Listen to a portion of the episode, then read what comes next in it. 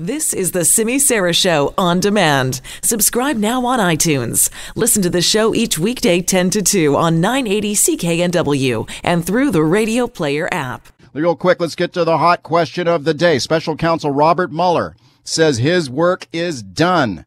He said that today at a news conference. Now he says it's up to the U.S. Congress to deal with President Donald Trump. So the question is, should Trump be impeached? Would you say, yes, he is unfit for office? Get him out of there. It's time to impeach this guy. Or would you say, no, let the voters of America decide next year? They got an election coming up in 2020. They can decide for themselves if they want to get rid of the guy, right? So no impeachment. Here's how you vote on this today. Go to at CKNW on Twitter. You will find the hot question of the day there. Make sure you vote on this today. Give me a follow while you are there, please, at Mike Smyth News, S-M-Y-T-H, Mike Smyth News on Twitter. I'll retweet that hot question of the day. You can vote on it there too. We will bring you the results of that throughout the show. Also, call me on the buzz line on that one too. Do you think Trump should be impeached? 604-331-BUZZ is the number 604-331-28 nine nine. Let's talk a little BC politics right now. It's been about two years since the last election. You got an NDP government, minority government in power, uh, continuing to tick along here. Brand new poll out this morning. Some good news in here for Premier John Horgan. Let's check in with pollster Mario Canseco from Research Co. Hi, Mario. Hi, Mike. Great to be here. Thanks for coming on. What'd you find out? Well, the main thing is that the level of support for the NDP remains stable. They're at 39% among decided voters. This is very similar to the result that they got back in 2017.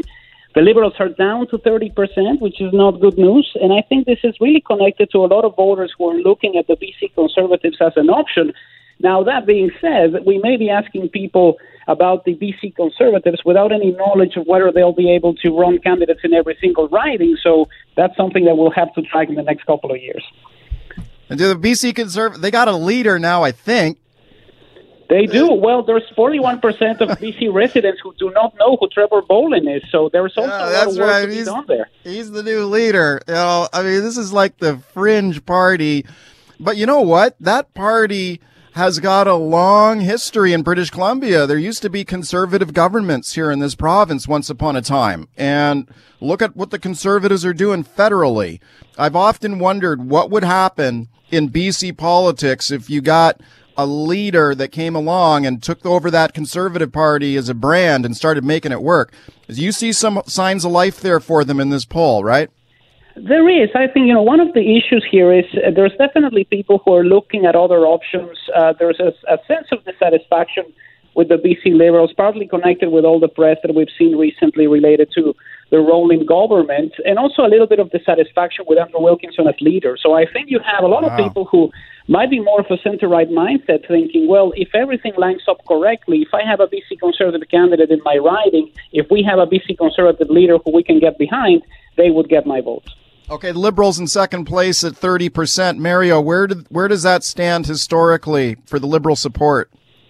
It's not a bad situation. I think what we see here is probably a return to the numbers that they used to get in the mid 90s. Uh, we've had a situation where there's always a drop for the governing parties when the summer comes along. I think we saw it with Gordon Campbell, particularly after the HST came along, and to a lesser extent in the final stages of the Christy Clark era.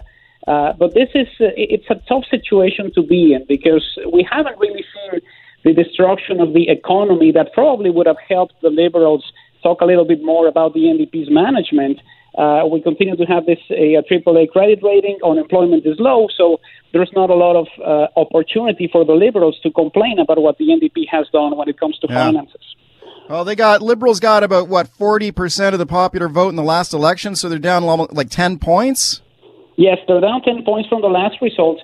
Some wow. of those votes are going to the NDP, which is quite interesting. I think what we see here is a little bit of a retention rate problem for the uh, Liberals. You want to hold on to almost all of the votes that you had in the last election, especially if it's an election that only happened two years ago.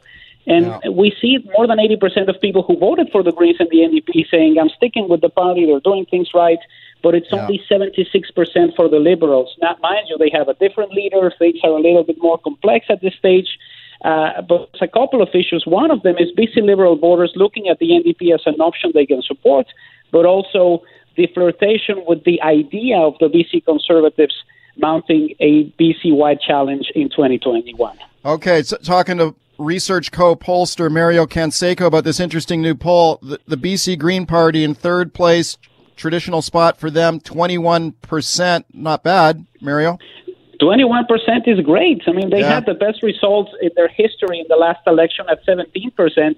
This means that uh, one in five decided voters are saying, I am going with the Greens. Uh, they've been riding the wave partly because of the success uh, that the federal Green Party had in the Nanaimo by election at the federal level.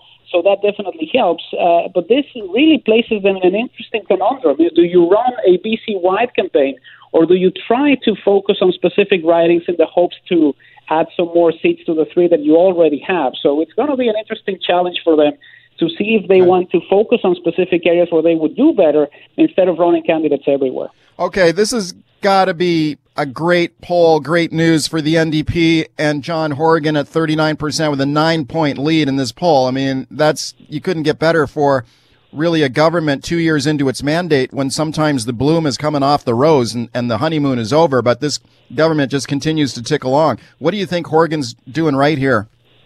Well, I think what's working is uh, there hasn't really been anything that has been broken. I think there was an yeah. expectation, particularly from the center right voters, that the economy would tank, that the situation would be different.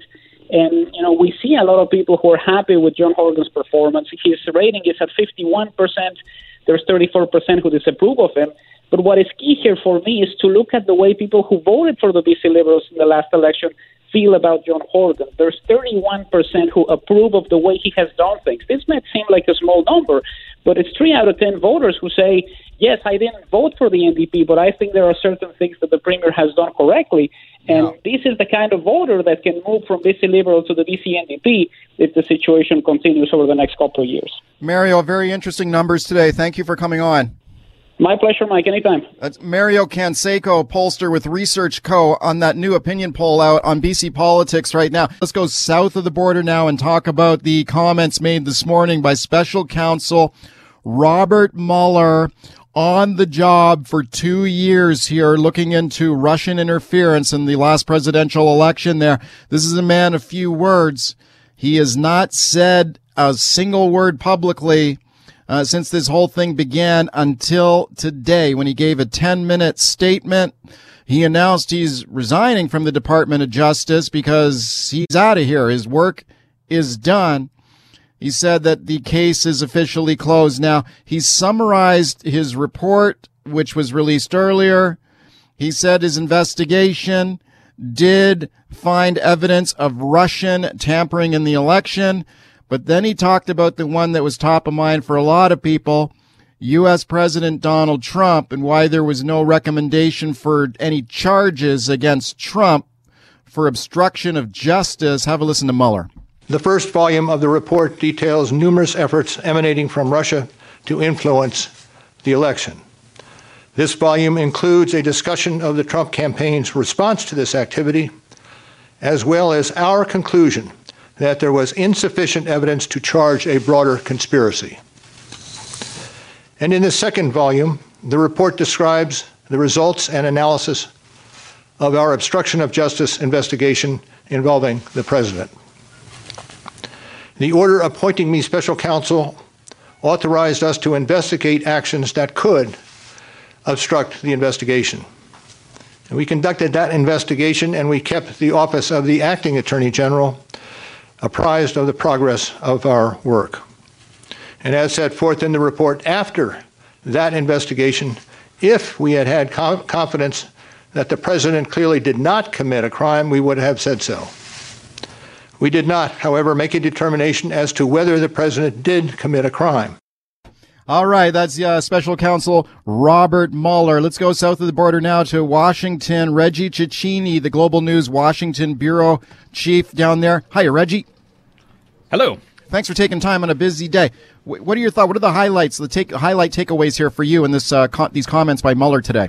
Well, I mean, when we're talking about the takeaway of these things, there are two very different parts of this report. And the one that everyone is focused on right now is this kind of obstruction talk and how this is going to kind of impact Donald Trump going forward as we head into the election. But, you know, we'd be remiss to not talk about the simple gravity of the uh, first part of this report, which was the uh, Russia interference, which is the reason that uh, Robert Mueller was brought in in the first place was to kind of look at what actually happened leading up to the 2016 election in the days up to and leading afterwards. And it is an important conversation to have have that Russia did interfere. They did uh, have evidence of that, and there is evidence that that could be taking place again. So it's one thing to kind of, you know, just kind of talk about it and, and then look past it, but it is an important part. The second part, when we're talking about the actions that, uh, that the president is said to have taken to interfere and obstruct with the ongoing investigation is big, and it's going to have political ramifications going forward. There are a number of Democrats that are already starting to cry foul, saying it's time to impeach. And just within the last couple of seconds, House uh, Judiciary Chairman uh, Jerry Nadler, who's holding a news conference right now,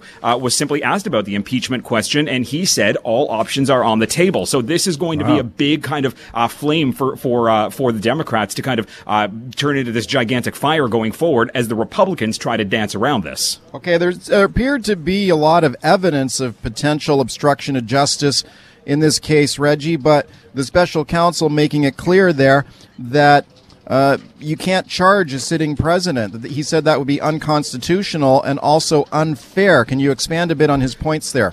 Well, the unconstitutional part is a little bit up in the air right now because at the end of the day, the Supreme Court has never really made a decision on whether or not you can indict a sitting president. What it simply is, is longstanding policy inside the Department of Justice, inside an, a, a, secondary department called the Office of Legal Counsel. They say that you simply can't go after and charge a sitting president because it would interfere with their day-to-day abilities to effectively govern the country.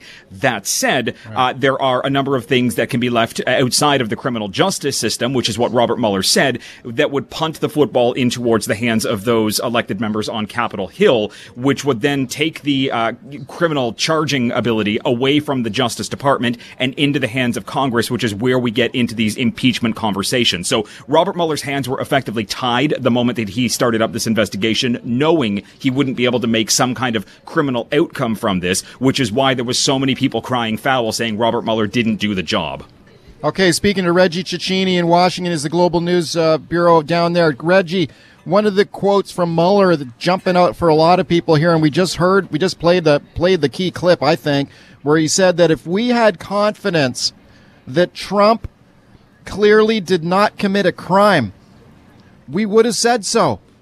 That if he had been absolutely clear and confident that Trump was squeaky clean on this, he would have made that clear in his report, and he didn't do that. Now, how are we supposed to interpret that? If, if he's saying he would have said so if Trump did not commit a crime, do we got to interpret that maybe he maybe he thinks Trump did commit a crime? I mean, we're trying to put together pieces of a puzzle here. What he says sometimes.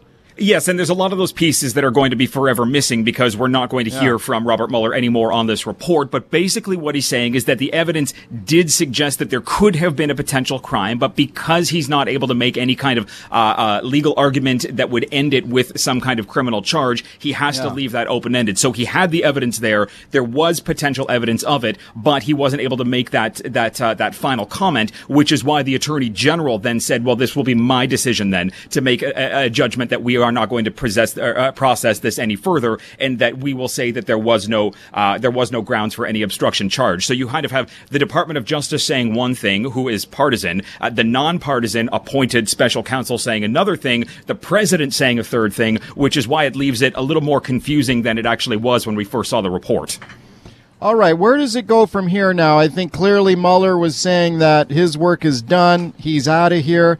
It now kicks over to Congress, right? And whether they go down the impeachment road. Some people have argued that these reports from Mueller are kind of a roadmap to impeach Trump. Is that what's next? It is potentially what's next. There is also a possibility that despite the fact that Robert Mueller says he's going to be finished and is going back to civilian life, that he could be subpoenaed by the Judiciary Committee to come and speak. He said that if that happens, he'll only talk about what's already in the report. He'll basically just reiterate it. That's one possibility right now. The second possibility is that that growing chorus of voices in the far left of the Democratic Party say, let's kickstart some impeachment inquiries or impeachment hearings. There are a number of potential candidates uh, running for, or rather, candidates for the Democratic uh, presidential nominees that are already saying it's time to open up impeachment hearings. But the big roadblock in all of this is the House Speaker. Nancy Pelosi is trying very hard to uh, keep any of that impeachment talk off the table. She put a statement mm. out today saying basically we need to continue legislating, we need to continue investigating, but she chose to not use the word impeachment because she's trying to say that that could fracture a party. It could do damage to them going forward as we head into the election next year. And she's really trying to say, look, walk, chew gum at the same time. Do your legislating, do your investigating, make life difficult for Donald Trump, but try to yeah. avoid the impeachment word. But it's going to be hard with everybody nipping at her heels. Okay, I don't think they can impeach this guy at the end of the day because you require two thirds of the Senate to uh, confirm an impeachment, and that's just not going to happen when the Republicans have got 51 seats in the Senate. It's, it's just it's just not there. Do you agree? I mean, I don't I don't see how they get Trump on impeachment, but that doesn't mean they couldn't start impeachment proceedings against him. Yeah, that's right. This would fail flat in the Senate. There's just simply yeah. not enough Republicans in the Senate to carry this forward and, and bring it to an ultimate. So, uh, what would trial. be the, what would be the point of doing it then? If, if well, basically, it could drum up support inside the Democratic base by saying, "Look, we were able to impeach the president, but we were also able to carry out legislation going forward. We were able to put uh, an immigration uh, bill forward. We were able to put infrastructure bills on the desk of the president. Whether or not he signs them is one thing, but they could say we are able to govern in what our role is, and we're also able to provide a check and balance inside." the White House, which is what our mandated and constitutional role is. So if they decide to go down that impeachment path and they're able to put a focus on the electorate and on the president and on their simple day to day duties in Washington, that could be what drums up enough support to maybe not get a Democratic president voted, but show Democrats that maybe it's their turn to take over the Senate as well, which could mm. then pose problems getting kind of majorities on both sides if Donald Trump is elected again. Just lastly, Reggie, I think it was very interesting what you just said there about Nancy Pelosi and how she's trying to kind of tamp down a little bit of this impeachment talk. What what do you think is in her mind? Do you think does she believe that if the Democrats decide to go for impeachment, it could backfire potentially on the Democrats? It could backfire. I mean, look, when all of this happened, when Bill Clinton was was president and impeachment proceedings all started up, a lot of Republicans lost their seats and Democrats made big gains on both sides. So there is a fear that Democratic uh, uh, going after the president uh, with an impeachment hearing could potentially cause them to lose seats going forward. Is one thing, but uh, Nancy Pelosi is also kind of playing mother hen, where she's trying to look out for this kind of new and young and and and very kind of like socially uh, socially democratic uh, wave of Democrats that are brand new, and she's trying trying to protect them, knowing that they're all up for election every two years. She kind of wants this more diverse group to stick around and not kind of jump into things too quickly. So Nancy Pelosi, she said that she's going to let things play out, but she's been around the block a lot of times. She's been in Congress for a good number of years. She knows what she's doing. Reggie, thanks for coming on on a busy day. Thank you. I appreciate it. Reggie Cecchini is the Global News Bureau Chief in Washington, D.C., with the latest on Robert Mueller's uh, comments today. Your cell phone continuing to be in the news today. You heard our coverage earlier of the BC government announcing that new initiative, an online questionnaire about your cell phone bill and whether the government can bring in some provincial laws around transparency and fairness when it comes to your mobile phone plan. Now let's talk about uh, your phone possibly stealing your personal data. Is it an iPhone or a spy phone? New reports out now about how new apps becoming more and more popular on your phone actually collecting data without the user's knowledge. This uh, comes from a report from the Washington Post newspaper. They took an iPhone hooked it up to a monitoring software, discovered that more than four, uh, 5,400 app trackers were sending data from the device to third parties. These apps often are busiest at night when the uh, cell phone owners is asleep. And that's when the smartphone is often taking that personal data, transmitting it to third parties. Let's talk about this now with Mike Agerbo, host of Get Connected and the App Show. We reached him in China today. Hi, Mike. Hi, how are you doing? I'm great, Mike. Thanks for taking the time. What do you think about this report about this uh, the iPhone? Is it an iPhone or a spy phone? Your thoughts? Well, this has been happening for a while. There's no question, and you know the data is everything from uh, your uh, location uh, to things like your contacts and your emails. Uh, not only limited to uh, iPhones but also Android phones as well. Uh, something I came across uh, a while ago because uh, I was wondering where all my data was going as well. So it's not only the uh, information that you should be concerned about; it's how much data is being eaten up on your data plan uh, as well. Uh, and uh, this is something happening uh, through the location tracking and the app background refresh uh, that. Uh, uh, is featured on the iPhone uh, and also uh, phones uh, that are using the Android operating system. Mike, I think you raise an excellent point about data charges. This report from the Washington Post, in this particular case study they did with an iPhone, found that the amount of data that was being collected and shared with these companies from these apps amounted to one and a half gigs. So for some people, that's like half your, a lot of people, that's like half your monthly data allotment. So is the problem here that maybe you might have some apps on your phone that that's uh, eating up your data charges that without you even knowing it? Oh, there's no question. Uh, I was trying to figure out where like one gig of my data was going every single month because it just wasn't making any sense to me. So for the listeners out there, you know, you want to go into your privacy settings uh, uh, on your iPhone, for example, and uh, look at the uh, location tracking. You can actually set that for every single app.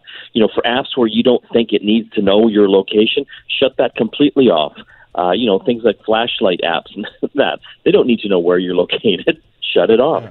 Uh, and for other ones where you think they probably do need to know where you're located, uh, you know, mapping apps, GPS, and stuff like that, just have it turned on uh, when the uh, app is being used, not always on. That's going to limit the amount of data that uh, those apps are basically sending out. Uh, also, the same for the app uh, refresh uh, option uh, as well. Uh, you know, if you don't want that happening uh, all the time, you can shut that off uh, too, because that's a, another way for the data to slip out. Okay, speaking to Mike Agerbo, host of Get Connected. Mike, do you think people should do a purge on their apps? Maybe we got too many of these apps on our phone. We should just get rid of some of them. Well, that's the thing. I think if you find with most people, you're probably not using more than uh, uh, 10 apps, uh, you know, on a regular basis. So, um, you know, if you're not using that app, I, I think that makes total sense to delete it. You know, you can always reload it very easily uh, in the future if you uh, decide uh, you uh, need to, to light it up uh, again. So, uh, you know, I look at uh, my screen every so often, and I literally have dozens and dozens of apps. I'm scrolling forever uh, through the different pages of them. So, uh, I do a purge every couple months uh, just to kind of get it down, and uh, that uh, makes a dramatic difference. And uh, again, go into your privacy settings, check that location uh, tracking because you will find it makes a huge difference uh, on the amount of uh, data that uh, the, the phone is using. And of course, it's also going to limit the amount of uh, uh, data that uh, other parties uh, are getting uh, as well. Also, check out uh, the limit ad tracking uh, as well because that uh, uh, will help, uh, you know, for the amount of personal information going out. Hey, Mike, we've been talking earlier on the show today about a news conference by the BC government here today announcing a new online survey as they try to develop some new policies around cell phone plans. Uh, the provincial government saying here they'd like to have more transparency and fairness on your cell phone bill. I mean, this is largely federal jurisdiction. They've, they're limited in what they can wade into here, but the BC government saying that we do have provincial jurisdiction over consumer protection and they want to protect consumers on uh, cell phone charges that maybe they think are unfair. You must hear about this all the time from people who who uh, get charged uh, surprise charges on their cell phone bills. Yeah, it is a problem. You know, when I first heard, uh, you know, this uh, uh, this plan from the NDP government, this was months and months ago. Uh, I was a little surprised. I mean, I'm I'm not against it, but uh, like you were saying, that uh, is more for uh, federal uh, jurisdiction. Right. So I, I don't know how much headway they'll make there, but uh, I think that's a it's a, a good thing to look at. Uh, it, it really comes down to you know all the data and stuff uh, as well. It's so easy for them to overcharge you on those uh, things, and you don't always know that uh, it's happening. I, I did a top up uh, on uh, on my phone because I ran out of data one month. Uh, I needed an extra gig, uh, and I didn't realize that. Uh, you know, I thought it was just a monthly thing uh, for the one month, but it just kept charging me month after month. It wasn't very clear, uh, you know, when it came to that. So, uh, you know, having more transparency on stuff like that, I think, could make uh, a huge difference to consumers and help them save a lot of money. Speaking to Mike Agerbo, host of Get Connected, Mike, you're in you're in China to, today. I understand you're covering uh, some events involving Huawei over there.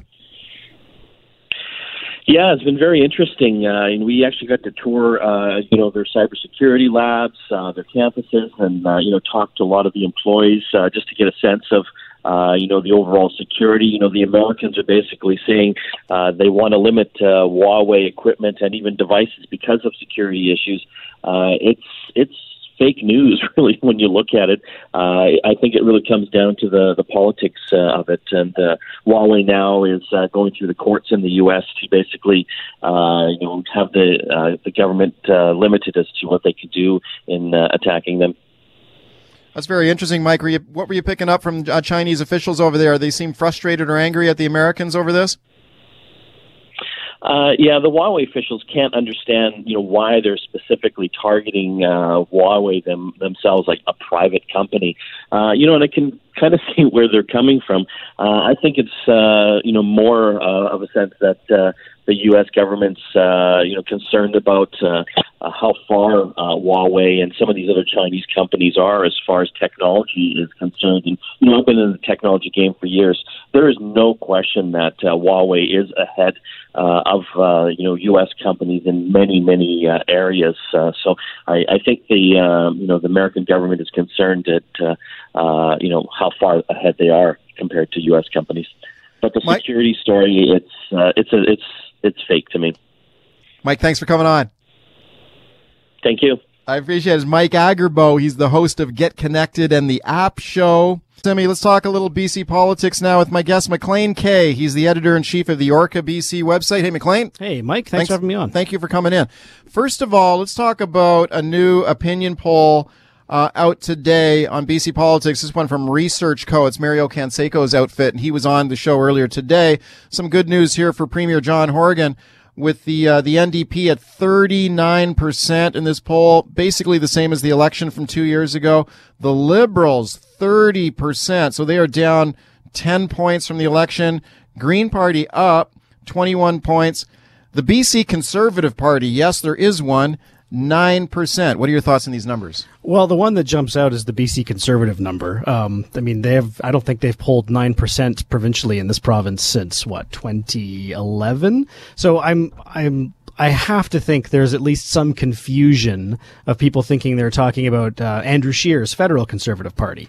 Um, I I mean I. I would struggle to think of who the leader of the provincial conservative is. I was just about to ask you, do you know who the leader of the I Conservative don't. Party? I'm- Okay. I had to check it too. Uh, his name is Trevor Bolin. He is a city councillor from Fort St. John. You could have made he that is name the he is he is the leader of the BC Conservative Party. I don't know. Maybe he's maybe he'd be great. Who knows? And apparently, he commands the support of nine percent of British Columbia. Apparently he does. Should the liberals be worried about that? I mean, like 9% sounds like, well, who cares? Well, guess what? I mean, maybe it goes up from there. Who knows? I, I mean, it's possible. We're we're two years out from a provincial election. It's Yeah. uh, the the poll number for the BC Liberals. Uh, I think it was thirty percent. It's it's Right. not great news for them, but it's not panic time either. Um, British Columbians don't tend to pay too close attention to whoever is the leader of the opposition until much closer to an election. Nobody knew much about John Horgan before the last election, and that was a, a problem of perception of who are you that he was fighting back then. Uh, and while uh, I'm sure uh, Andrew Wilkinson and his team wish that they were higher in this poll, um, I, I don't think they're panicking. Well, speaking of Wilkinson, let's talk about him because one of the things that Mario Canseco brought up this morning as we talked about this is what does this say about the appeal of this leader, Andrew Wilkinson, who took over the job last year? Your thoughts on him as a leader? I think he's still growing into the job. I mean, we you kind of have to remember that he wasn't the leader going into the last election, and then they had a, uh, a leadership campaign after that. So, I mean, he's been only the leader of the opposition for half the time that John Horgan's been premier. And so, as he has been sort of uh, growing into the job uh, a little slowly, um, he has uh, he's going to have he has some work ahead of him in terms of introducing him to himself to British Columbians and some of his ideas were he to form the next Has, government. hasn't he made a few gaffes though? I mean, the wacky renters Mm-hmm. comment that he had to walk back. Some people criticized him for giving a speech at a yacht club. That's right. About real estate affordability in, in uh, on the North Shore. Hasn't he made some fundamental unforced errors? Yeah, he has made some unforced errors. I guess the question remains whether they are will amount to stubbing your toe or, or own goals. Okay, he's going to be my guest, by the way, at the bottom of the show, or at the bottom of this hour, by the way. So stick around for that. Um, the liberal, the uh, the NDP at thirty nine percent, though. I mean, this has got to be good news for Horgan. Two years into a mandate, uh, appears to. I, I, I'm not sure you can call it a honeymoon, but certainly they're in good shape. Yeah, anytime a government can, a governing party can sort of maintain its support is is generally good. What do you think? What is he doing right? Uh, Horgan has communicated well. Um, I think in general, he's very personable. I think they have done a, a great job getting ahead and owning the money laundering issue. And, um, and I mean, you can. That thing's been like a wrecking ball for them, like just damaging the liberals. Absolutely, and they I mean that's all been very calculated to do just that. And uh, they uh, there there'll be chances for him to stub his toe as well in the next two years. But uh, as as of right now, I imagine they're quite happy. Don't you think he's kind of lucky though too that he inherited a balanced budget and strong economy? I had a caller earlier on the show challenge me about whether the balance the budget is truly balanced or not, which you can argue about. But the fact is, the liberals balanced a bunch of budgets in a row, and the NDP inherited that. The economy's good. That's great. Yeah, I mean, lucky. he didn't just inherit a balanced budget; he inherited the Surplus. largest surplus Yeah. the province has ever had. Yeah. I mean that is tremendously lucky, and I think even he would would agree with that. Okay, with the cell phone plan announcement, Maclean, that was uh, from the BC government earlier today, Solicitor General Mike Farnworth saying they're going to do an online survey. Oh, wow. An online survey about your cell phone bill. What is this? This is federal jurisdiction. What can the what can the province do about cell phone bills? Well, absolutely nothing. Um, they can ask Ottawa to do something, and that's about all they can do. Um, this was a campaign promise they made in the uh, in the name of affordability, and and yes, I'm sure that most British Columbians do think their cell phone bill is too high. Nobody, Right. nobody thinks their cell phone bill is just right, or or actually I should pay more. Um, so I, I think this is kind of a yes, great if you want to fill out your survey and and and agree with us that you're paying too much um, it's a nice it's a nice stunt, but I mean ultimately this is this is not provincial jurisdiction. He he said though that consumer protection is provincial jurisdiction, and maybe they've got some powers there. They can force greater transparency on your bill or contract language. I, and I, I hope so, and um, that would be nice for them to explore. But as of I, I don't see that uh, cell phone providers pro- offer different contracts in different provinces. Maybe they do, um, but uh, I, as far as I can tell, this is mostly just sort of a, a way of checking off a list of election. Is this kind of a, I see a sort of see a pattern on this kind of stuff because now you've got this review of cell phones going on. He had the earlier announced review on gas prices. Uh, they've announced a crackdown on ticket scalpers. So a lot of this kind of bread and butter sort of you know, bills that people hate to pay. Everyone hates to pay their cell phone bill or when they're gassing up their car or they got to pay some inflated price to go to a, a concert they want to go to. I mean, they, they're very clever in hitting on a lot of these things and saying we want to do something about it. But at the end of the day, do they have power to do anything about it? Well, they do, and some of them, I think, uh, some of the things that are provincial jurisdiction. You mentioned gas prices. I mean, What could they do there? Well, I mean, I'm not suggesting they actually do this, but the single biggest contributor is, is provincial taxes. So, I mean, if they if there was a crisis, they they could theoretically reduce gas prices in the Lower Mainland. Um, when it comes to cell phone bills, I mean, we're it's I guess it's up for discussion, but as far as I can tell, this is a matter of uh, federal jurisdiction, and the provincial government can advocate for British Columbians, and good for them for doing so. But in terms of actually making changes, I I don't see what they would do. Let's switch gears here and do a little federal politics real quickly. Then we'll take a break and take some phone calls here, Maclean. And I want to ask you about Jody Wilson-Raybould, the former Liberal MP, of course, the former Attorney General, announcing this week she will seek re-election as an independent. There's some thought that she might switch over to the federal Green Party, but that didn't happen. That was, I mean, some thought that was heavily rumored, and it Yeah. turns out that she was being wooed. Um, and uh, Elizabeth May said that she offered uh, Wilson Raybould and Jane Philpott both um, the leadership of the party. Um, I guess after the election, uh, should they jump ship? And they both said no.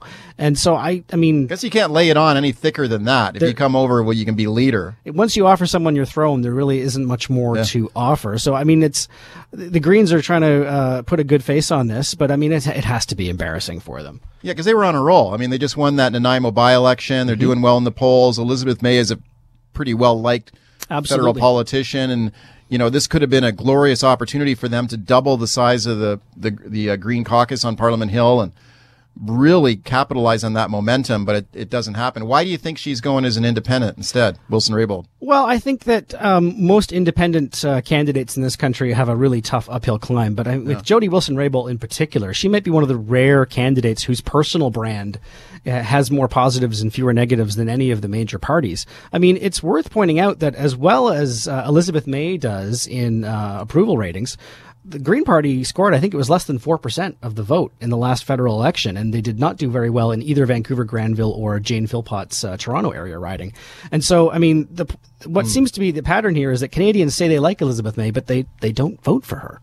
Okay, so maybe Wilson Raybould is calculating that it'd be easier for her to win as an independent. I think that's that absolutely true. Okay. I also wonder for your thoughts on this.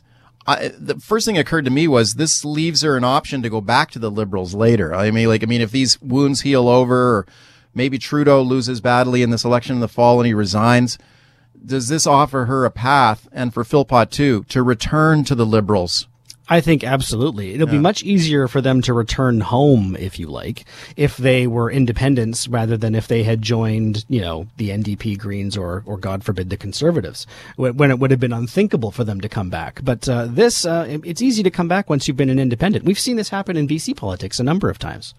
Yeah, you you were ta- we were talking off air about that. Bill Bennett was, mm-hmm. is one that comes to mind, right? Remember he had that terrible uh, rupture with uh, Gordon Campbell. That's right. Yeah, and was basically he was an independent uh, MLA, but he came back under Christy Clark to That's the Liberals. Right. And uh, Blair Lekstrom as well uh, yeah. left uh, over the HST, I think. Uh, yeah. Um, both uh, he and Bennett left under Gordon Campbell, came back under Christy Clark. Um, what one BC Liberal MLA who left and joined another party, John Van Dongen, never came back. Never came back. Okay. Where can people find your stuff online? At the orcabc.ca. Thanks for coming in. Thank you. That's Maclean Kay. He's the editor in chief of the Orca BC website. As promised, my guest is Andrew Wilkinson, leader of the BC Liberal Party. He's the leader of the opposition in the provincial legislature. Thanks for coming in. Absolutely. Good to be nice here. close there to that. Um, let's talk, first of all, I wanted to ask you about ICBC. Interesting story from Rob Shaw in the Vancouver Sun this week saying that the government has backed down on an unpopular idea for a $50 surcharge on drivers if they have someone they know who's an occasional driver. Let's say your neighbor occasionally drives your, your car for some reason, or maybe like someone's a designated driver, you're out for the evening or something.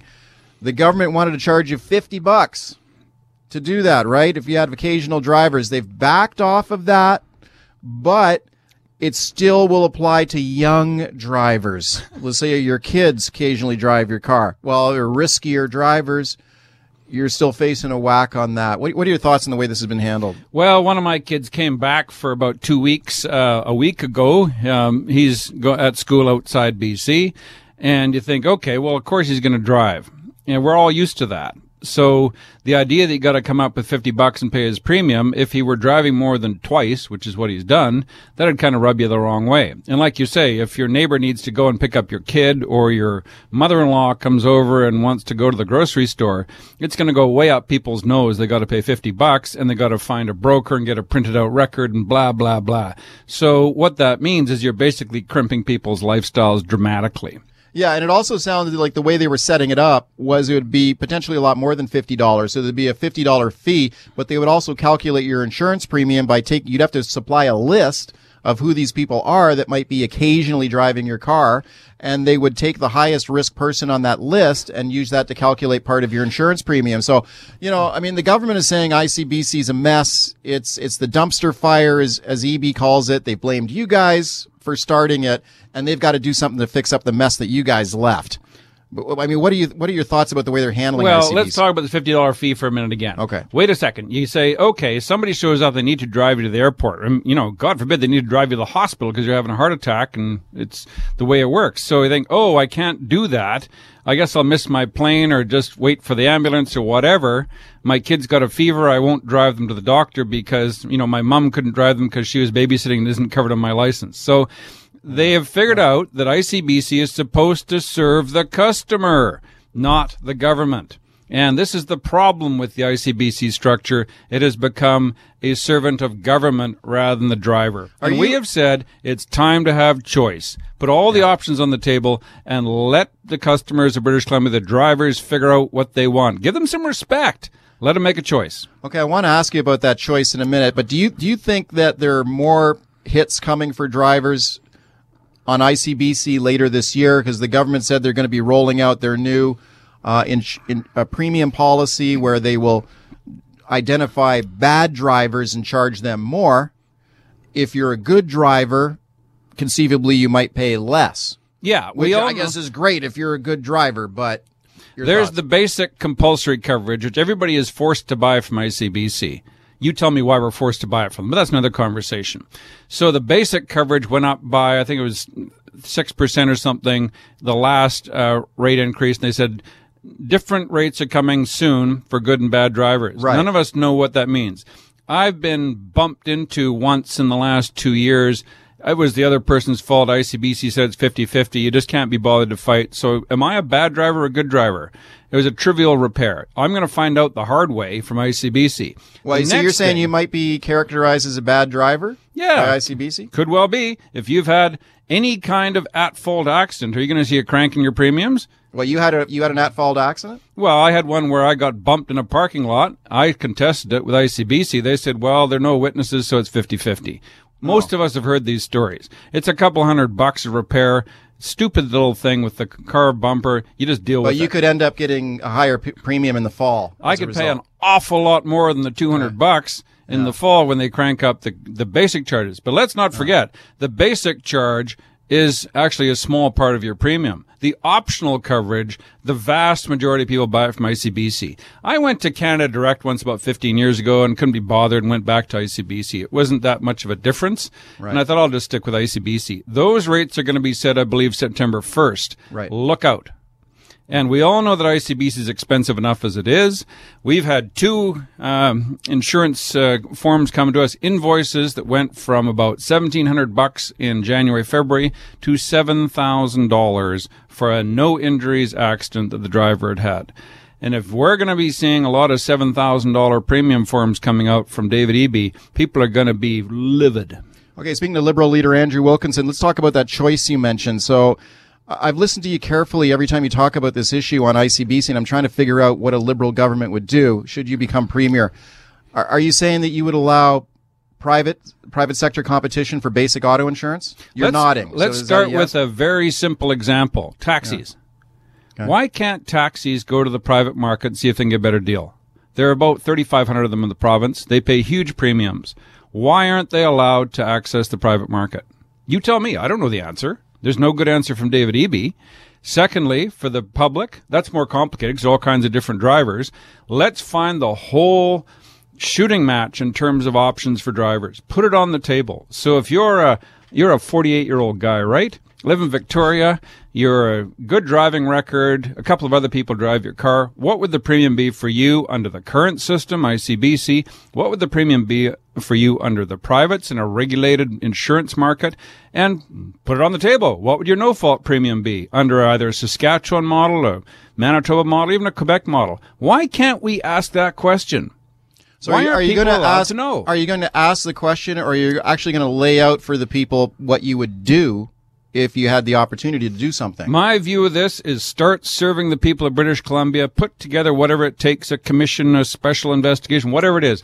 Put the options on the table and let British Columbians look it over and come to their own conclusions. And if there's a big groundswell saying, yeah, we want to do one of these options, why wouldn't we do that? It's to serve the people of British Columbia, not to serve the government So of you don't John rule. You don't rule out private sector auto insurance. Absolutely not. And let's start with the taxi sector. Like I said, why can't taxis look into different models of insurance? Let me ask about this opinion poll that came out uh, earlier today that we've been talking about on the show. This is the Research Co poll. This is Mario Canseco, a very well known pollster here in BC. Shows the NDP 39%, pretty much the same as the election. The Liberals 30%, nine points back and probably 10 points down since the election. I know polls have been wrong, but these are not good numbers for, for you and the Liberal Party. Your thoughts? Let's remember, we're wandering into a federal election. People doing these polls always are a little bit loose about which election they're talking about. We know that the uh, polls in the Nanaimo by-election at one point said we were 12 points ahead, which proved to be dead wrong. So these things come and go like the wind. I don't invest in a whole lot of time in it. Our job is to hold the NDP accountable, to point out they have totally botched this mountain caribou file in the interior, to point out they've botching the ICBC file. They've done nothing about gasoline prices. Absolutely nothing, except say that John Horgan's going to have You a just commission. announced you just announced an inquiry on it. Yeah, they're going to report on August 30th. They're not allowed to talk about supply through pipelines. They're not allowed to talk about taxes. So what are they going to talk about? And they'll tell you on But September why, are you, 1st. but why are you nine points back in this poll two years into a government mandate when a lot of governments start to become unpopular after a couple of years? Well, as we just said, polls are polls. They come and go like the wind. This may be people confusing with a federal situation. You tell me. I don't get too bothered about polls because our job is to get out there and hold the NDP to account, and that's what we do every day. Th- this poll showed the Green Party at 21%, which is pretty good and maybe surprising to some. The BC Conservative Party, yes, there is one. Yes, they do have a new leader. 9%, which I guess is single digits. People might say, well, so what? But still, 9% is, I guess, not insignificant. You have any thoughts on the, the you're worried about a conservative party in BC? This always comes up in conversation, and for the next six months, that's what we're going to hear a lot about because there'll be a federal election where the Conservatives appear to be doing fairly well. So we'll hear lots of this. I was in Fort St. John last Tuesday, Dawson Creek last Wednesday. The new leader is from Fort St. John. I probably talked to 200 people up there, and not a soul said anything other than, ah, don't worry about him. What is your number one priority here? This is the final week of this uh, legislative assembly, and then we get a, a summer break. But I know you guys keep working. Uh, given the situation with the, the government and the standing in these polls, what do you got to do as leader of this party to, to bring the liberals up and to make you guys look like you're ready to govern again? We're focusing very much on the real cost of living. The NDP said it themselves back in March. People are working two and three jobs and can't get by. In the interior, that means I'm worried about having a job at all in three years because of the state of the forest industry. The NDP are screwing that up. And on the lower mainland, it's I can't afford to pay my bills. You know, on all of our radio stations, there are lots of ads for these second mortgage lenders, insolvency advisors. That means people are really, really stretched financially. What would you do? What would you do exactly, though? You mentioned gas prices earlier. You said the government's not doing anything about it. What would you do about gas prices? You can't tax your way to prosperity. You can't tax your way to lower gas prices. This is a government, the NDP are totally committed to So taxing cut- their way to You'd everything. Cut, you'd cut gas taxes. We've said that if the ta- the price of gas spikes, it's time to cap off the motor fuel tax. People can't handle these bursts in gas prices. And we've also got to talk about making amends with Alberta so we can get a reliable fuel supply because we've got one real source. That's Alberta. You don't go and kick your monopoly supplier in the shins Okay, and okay. expect him to be nice to you. Okay, so just so I'm clear, what you're what you're saying you would do? You're saying if the price of gas spikes, you would cap the provincial motor fuel tax.